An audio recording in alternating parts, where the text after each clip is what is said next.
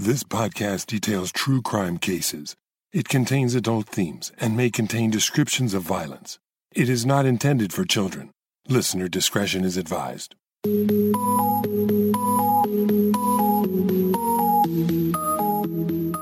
Thank you for joining me for today's episode of Once Upon a Crime.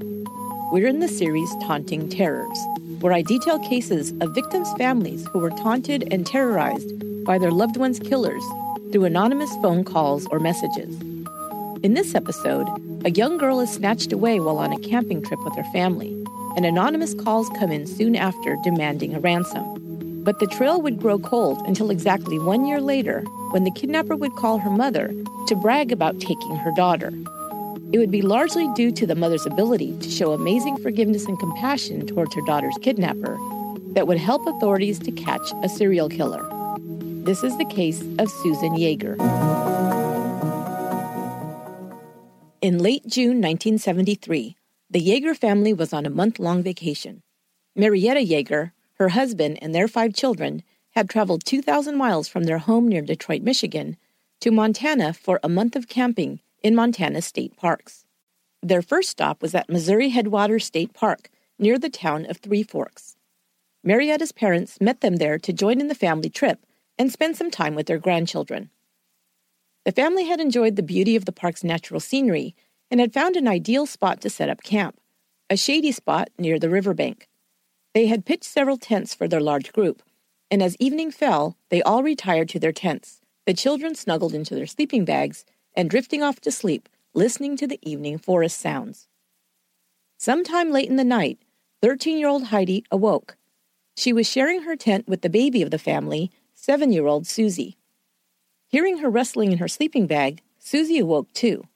They were excited about their first camping trip and spent some time chatting quietly about the next day's activities before settling back to sleep. At just after 4 a.m. that morning, Heidi awoke and saw that her sister Susie was no longer in her sleeping bag. Upon adjusting her eyes, she saw light streaming in from the wrong side of the tent. It wasn't coming in from the front tent flap, but instead from a side wall of the tent that was located just next to her sister's sleeping bag. Looking closer, she noticed that a circular cut had been slashed into the canvas, creating an opening. She got up and went outside, but little Susie was nowhere to be seen. She ran to alert her parents. The Jaegers quickly fanned out around the campground after seeing the hole sliced into the tent. There didn't seem to be any sign of a struggle, but they feared the worst. After a few minutes of searching the campsite and not finding their youngest child, Bill Jaeger and his father in law quickly drove to Three Forks to report Susie missing to the police. The Gallatin County Sheriff's Office quickly put together a search team made up of deputies and other officers from surrounding police departments and volunteers, and a massive search effort began. It was the largest search effort ever in the state of Montana and was conducted by foot, horseback, vehicles, on boats, and in the air but there was no sign of the little dark haired seven year old. By this time, it was clear that Susie had not left on her own.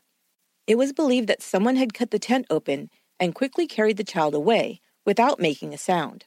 The FBI was called in and also concurred that Susie had been abducted.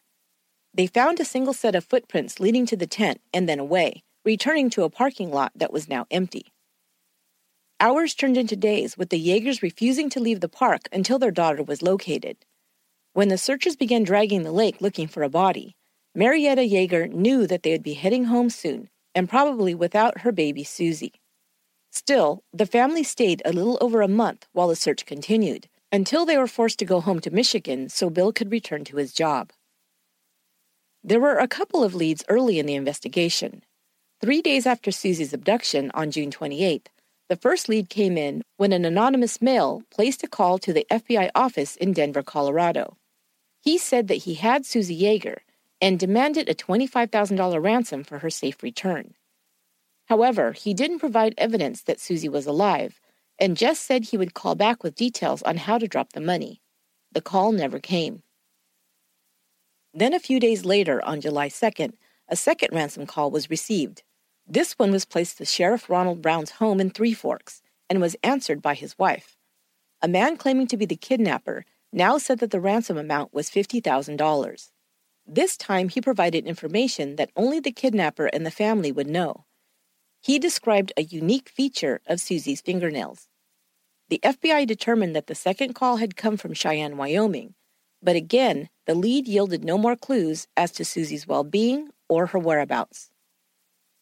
Then, three months after Susie's disappearance, on September 24, 1973, a phone call was received at the Jaeger's home in Farmington Hills, Michigan. The phone was answered by one of the Jaeger sons, Daniel. The man on the other end of the line asked him if he wanted his sister back. He mentioned the previous call placed to Sheriff Brown. Daniel had the presence of mind to turn on a recorder that had been connected to the Jaeger's home, and the call was recorded. But the call was short, and the man hung up before there was enough time for the call to be traced. After that, there were no more phone calls. The following winter, in February of 1974, a 19 year old woman would go missing from her apartment in the tiny town of Manhattan, Montana located just a few miles from Three Forks and where Susan Jaeger had been abducted. At first, these two incidents would seem to be unconnected, but before long, the young woman's disappearance would lead to a big break in the Susan Jaeger case.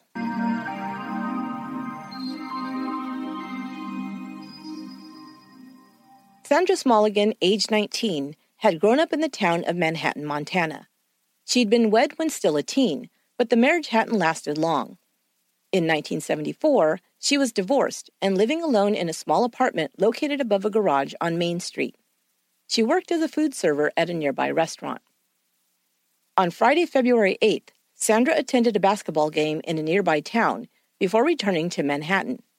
That night, she was seen at the American Legion Hall, where there was a clubhouse that served as a bar and gathering spot for the locals. It was located less than a block from her apartment. The last sighting of Sandra was just after midnight as she left the hall and headed for her apartment.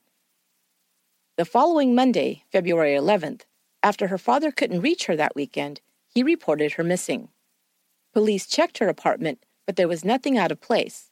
Sandra had simply disappeared. The only clue they had to go on was that her car, a 1969 white Ford Cortina, was missing. The description of Sandra and her car was given to patrol officers in Manhattan, as well as to police departments in towns nearby. A week after Sandra Smallegan disappeared, Sheriff's Deputy Ron Green was searching the rural Horseshoe Hill area located about an hour north of where Sandra was last seen, and only 12 miles away from the campsite where Susan Jaeger had been abducted. By chance, the deputy had been working on Sandra Smallegan's case and had also been previously assigned to Susie Jaeger's case. On this day, he noticed fresh tire tracks leading off the main road and decided to follow them. As he drove onto the property, he noticed a piece of cloth snagged on a fence post and blowing in the breeze. Upon closer inspection, he identified it as a pair of women's underwear. Nearby was the abandoned Lockhart Ranch. Police were still searching for Sandra's missing car, so the deputy decided to search the abandoned barn. The barn door was nailed shut, but the nails holding it closed stood out as much newer than the rest of the barn. He pried the doors open, and underneath a tarp and some straw, he found Sandra's white car. He checked inside the car, but there was no sign of the young woman. Later, Sandra's parents would identify the underwear as belonging to their daughter. More investigators arrived to search the buildings and land around the Lockhart Ranch property. Near one of the outbuildings, they came upon a 55 gallon drum that had been used as a burn pit. It contained a large amount of ash. After the ashes were sifted through carefully, they yielded human teeth and many small fragments of charred bones. In the end, over 1,800 pieces of human bones were recovered from the barrel and found strewn around the burn pit area. The bones were sent to forensic anthropologists at the Smithsonian Institute in Washington, D.C. to be analyzed. There, they identified the bones as belonging to at least two individuals. One was described as a female between 18 and 22 years old, who stood between 5 feet and 5 feet 4. This description matched Sandra Smallegan. After teeth recovered from the burn pit were matched to Sandra's dental records, investigators identified the bones as her remains. Some of the other bone fragments were identified as belonging to a child, between the ages of 6 and 8 years old, most likely a female. The FBI suspected that these were the remains of seven year old Susan Jaeger, now missing for eight months, but they could not be certain.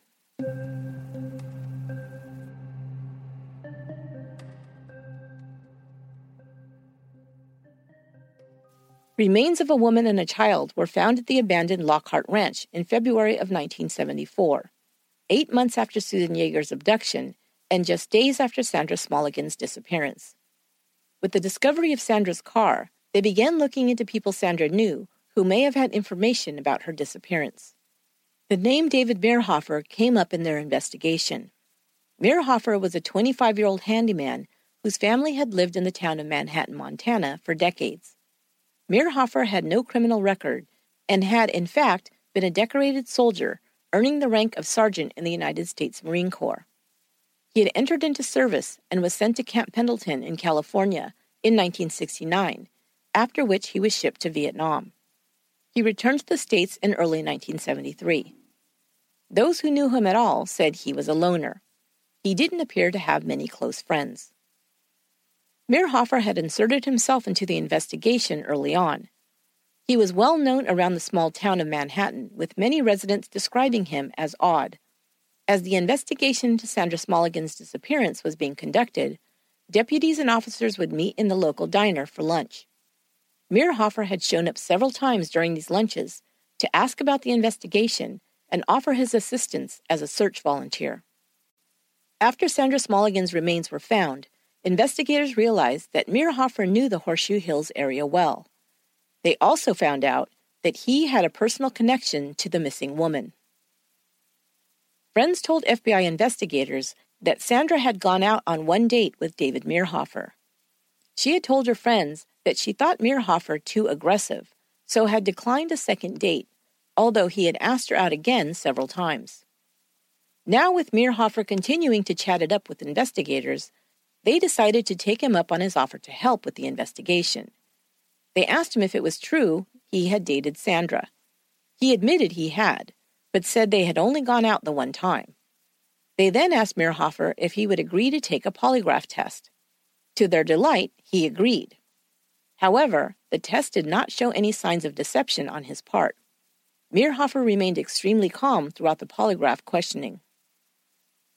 Then they asked for one more favor would he be willing to be questioned under the influence of sodium amytal? Sodium amytal has also been called truth serum. This is because it activates GABA receptors, which, among other effects, decreases inhibition. Under its influence, the drug can cause a person to divulge information they would not typically share under normal circumstances.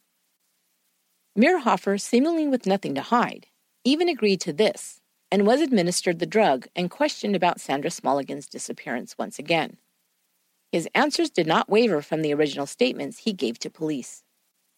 The investigation continued, but running out of leads, investigators decided to employ a brand new technique in hopes it would yield more clues. FBI Special Agent John Mullaney was called in to review all the information from both the Susie Jaeger and Sandra Smallegan cases. He was then tasked with creating a profile of the most likely suspect. Agent Mullaney told investigators that they were looking for a male suspect who he suspected had military training due to the stealth he'd employed to abduct both Susie and Sandra. They also believed he would have considerable physical strength. They knew that Susie Jaeger, who'd weighed 55 pounds, had not walked, but had been carried off, most likely while putting up a struggle. The profiler also believed that the suspect would be a loner who had trouble engaging with the opposite sex. Finally, he believed he would have a mental illness, possibly schizophrenia. The FBI took this profile and looked again at their list of suspects. They thought they should focus on David Meirhofer, but the local police disagreed. They pointed out that Meirhofer had already been suspected, questioned, and had passed not only a polygraph test, but questioning under the influence of sodium amytal. Agent Mullaney explained that if, as he believed, the suspect suffered from schizophrenia, he could have been in a dissociative state when questioned. This would allow him to lie without exhibiting the signs a person would normally experience while stressed increased heart rate, breathing, etc. Because of this, he could pass a polygraph and appear to be truthful even if lying. Mullaney, listening to the recordings of the ransom calls, realized that the kidnapper needed to feel in control and also had a great need to feel important. Mullaney believed that the caller enjoyed the feeling of having power over Susie Jaeger's family and believed that he would contact Marietta Jaeger again on the upcoming anniversary of Susie's abduction. An interview was set up for Marietta to speak to the news media in hopes that this might entice the kidnapper to phone her again. Marietta was a committed Catholic with a deep faith in God. When Susie was first taken, she said that she felt she could kill the person with her bare hands and not lose any sleep over it. But later, she felt the need to forgive her daughter's kidnapper. Now, a year later, she said that she'd long ago decided to forgive him and was quoted as saying, I would give anything to speak to the kidnapper myself. My heart aches for him and how he must feel. When she was asked what she would want to happen to him if he had in fact killed her daughter, she said that she would not want him to receive the death penalty. She was opposed to it morally and would not want such an action taken in her daughter's name. The interview did the trick, and on June 24, 1974, at 3:30 a.m., Marietta Jaeger answered the phone and heard the voice of the kidnapper at the other end. He said, "Is this Susie's mom?" And then, "I took her 1 year ago to the minute." Marietta asked him, "Can we have her back?" He hung up. A few minutes later, he called again. He started telling her a story about how Susie was doing well and was having a great time with him. They had visited Disneyland together and the zoo, he claimed. He enjoyed being in control of the conversation and stringing Marietta along. He said he was too smart to get caught, but she shouldn't worry about her daughter. She was doing well. Marietta asked him for proof. She wanted to speak to Susie, but he said she was asleep and he didn't want to wake her. Marietta had already signaled her husband to start the trace. The FBI had placed equipment on their phone line. She tried to keep him on the phone long enough for the trace to be completed so police could locate the kidnapper. She told the kidnapper that she was praying for him and that she felt sorry for him and wanted him to get the help he needed. She said he must have been very lonely to have taken Susie. The man began to seem rattled, but stayed on the phone with Marietta for over an hour. In the end, before he hung up, he began to cry. Unfortunately, the call had to be traced through many telephone switching stations, but the trail ended in Florida, where the equipment there failed, and the call could be traced no further. They had lost him, and Marietta still had no proof that her daughter was alive. The FBI had not shared their belief with the family that Susie was most likely dead.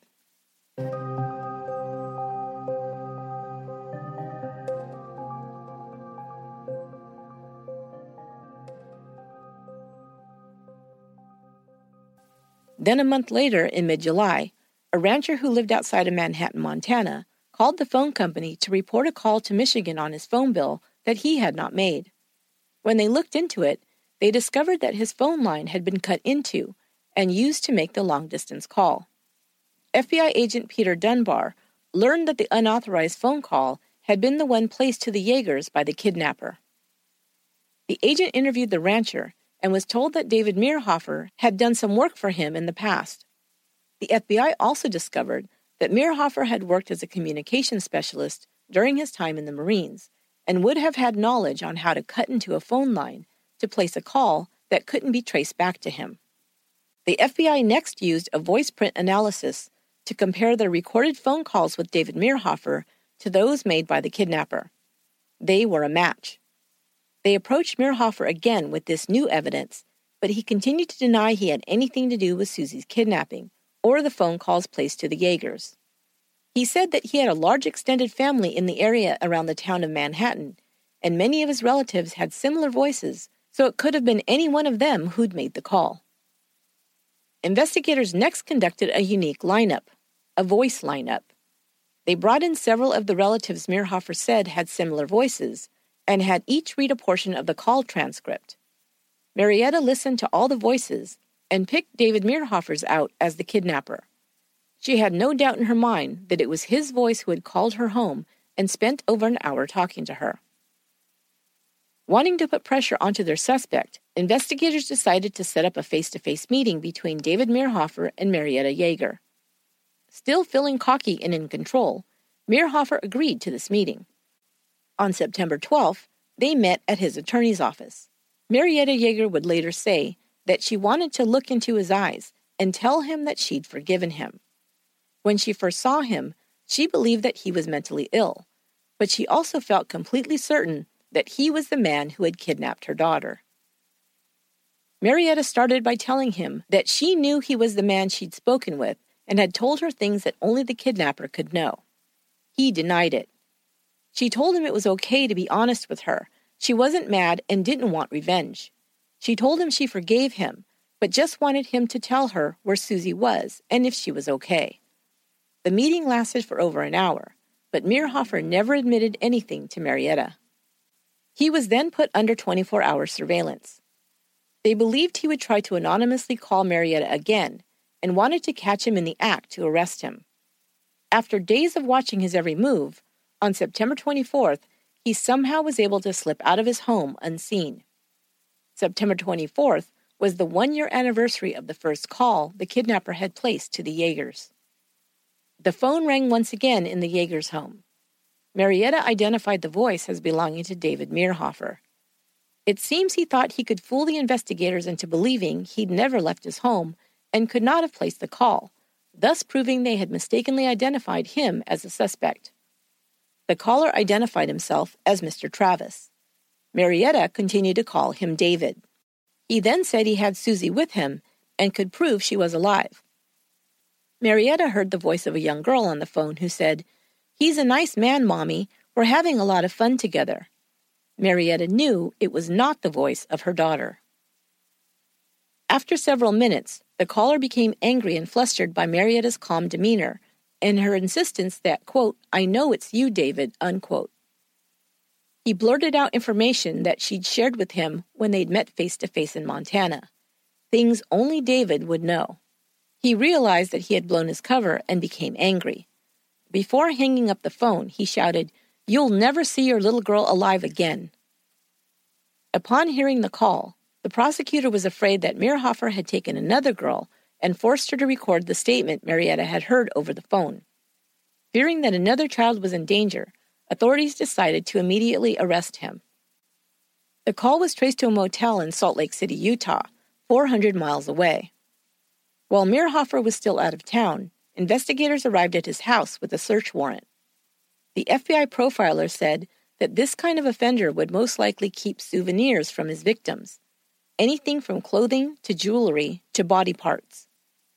In Meirhofer's freezer, they made a grisly discovery. Two packages wrapped in butcher paper and marked with the initials SMS were found to contain pieces of flesh and a severed hand. The initials matched Sandra Marie Smallegan, and the hand would later be determined to belong to her. When Meirhofer returned to town, he was immediately arrested. Other physical evidence found at his house was stationery from the motel where he'd placed the phone calls, and upon it was written the name he'd given Marietta, Mr. Travis. Bloody sheets were also found in his apartment. As detectives got ready to interrogate Meirhofer and list out all the evidence they had against him, they were surprised to receive word from his attorney that he was ready to confess. They were even more shocked to hear that as long as they guaranteed the death penalty would not be sought against him, he would confess to not two, but four murders.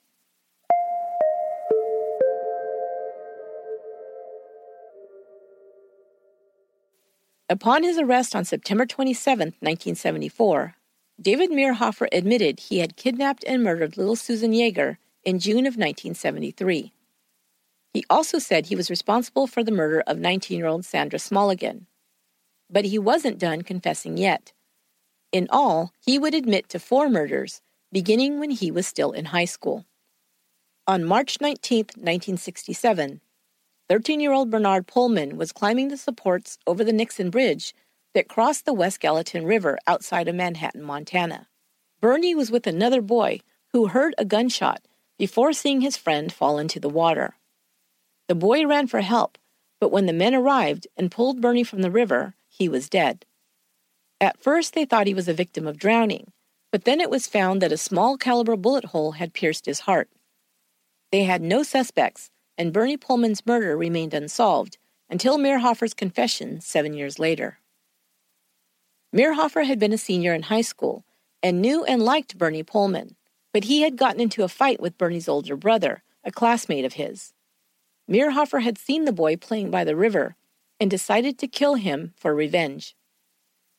A year and two months later, another local boy had been killed under mysterious circumstances, and his murder came to mind after the disappearance of Susan Jaeger.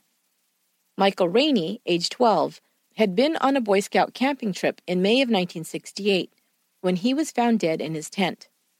Like Susie Jaeger, he had also been camping at Missouri Headwaters State Park and had been sleeping in a tent with other children at the time of his attack. His tent mate discovered him bleeding profusely early in the morning. The tent had been sliced open, and a stab wound was found under the boy's arm. But an autopsy determined that he had died from blunt force trauma to the head. Meirhofer now confessed to Rainey's murder, saying his motivation was that he had been a volunteer with the scout troop, but had been told that he could no longer participate in troop activities. He did not say what he'd done to motivate this ban. He was angry and had gone to the scout camp and picked Rainey randomly. I wanted to get a little kid, he said, but he claimed that when he saw him, he didn't have the courage to try and take him, so he stabbed him instead. However, strangely, he said he had killed Rainey by stabbing him, but would not admit to bludgeoning the boy. He did not strike again until Susie's abduction in June of 1973, but he'd enlisted in the Marines in 1969 and had been gone for several years out of the area. About Susie's abduction, he told detectives that he'd gone to Headwaters State Park and had come upon the Jaeger campsite. He had overheard girls talking in a tent and waited until it got quiet again before slitting the tent open and grabbing Susie. He'd pulled her outside and choked her into unconsciousness, but did not kill her. He said he then drove her to the Lockhart Ranch. It's unclear how long he kept her alive, but said he later strangled her to death, cut up her body into small pieces, and burned the remains, scattering her bones. He told them where they could find the skull he had buried. He denied that he had sexually assaulted Susan Jaeger. When they asked what his motivation was for kidnapping and killing the little girl, he had no answer. He said he had not intended to kill Sandra Smallegan. Her he'd planned to keep.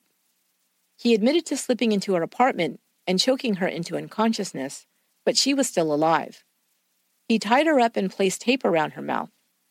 He began gathering some of her clothes and other items to take away with him as well.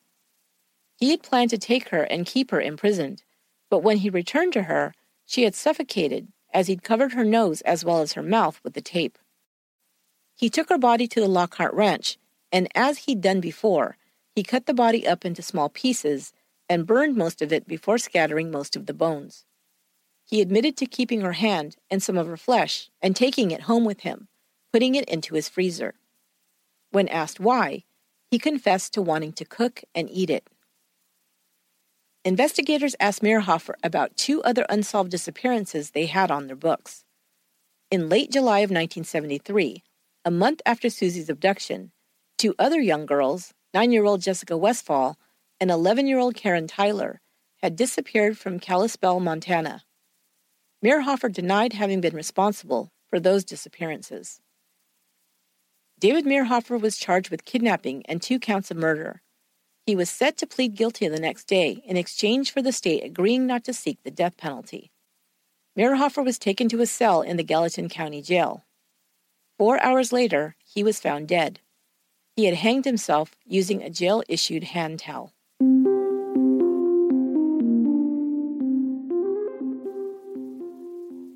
Investigators in Gallatin County were unaware they were dealing with a serial killer until David Meirhofer confessed to his multiple murders over a period of seven years. The term serial killer had barely been coined, and David Meirhofer would have the distinction of being the first of these types of killers who would be caught using the new FBI technique of offender profiling. Marietta Jaeger would be given credit as being instrumental in catching her daughter's killer. Her words of compassion and forgiveness caused him to continue reaching out to her and spurred him to talk enough to give himself away. She continues to work as an anti death penalty advocate. She even tried to visit Meirhofer's mother, Eleanor, to give her words of comfort, but Mrs. Meirhofer couldn't bring herself to meet with Susie's mother. She said it brought up the heartache and trauma all over again, and she took to her bed for several days after hearing from Marietta. Meirhofer's parents also tried to keep their son's confession from being released to the public. However, upon his death, the transcript of Meirhofer's four hour confession, according to Montana law, became a public document. As far as his motivation to kill, some believe Meirhofer must have been mentally unstable. However, he had no diagnosed mental illness, and his records in school, the community, and the military showed no signs of erratic behavior or violence. In fact, he seemed to always be a rule follower and very by the book, and was described as a very controlled individual. Some found him a bit odd, but nothing beyond that. There was one thing that some would later point to as a clue into Meirhofer's mental state or motivations. After his death, his apartment was searched and a Bible was found with several passages underlined. One verse that was underlined in totality was Hebrews 9:22.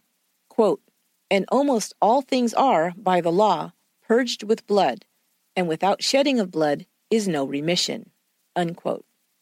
In other words, without blood being shed, there can be no forgiveness.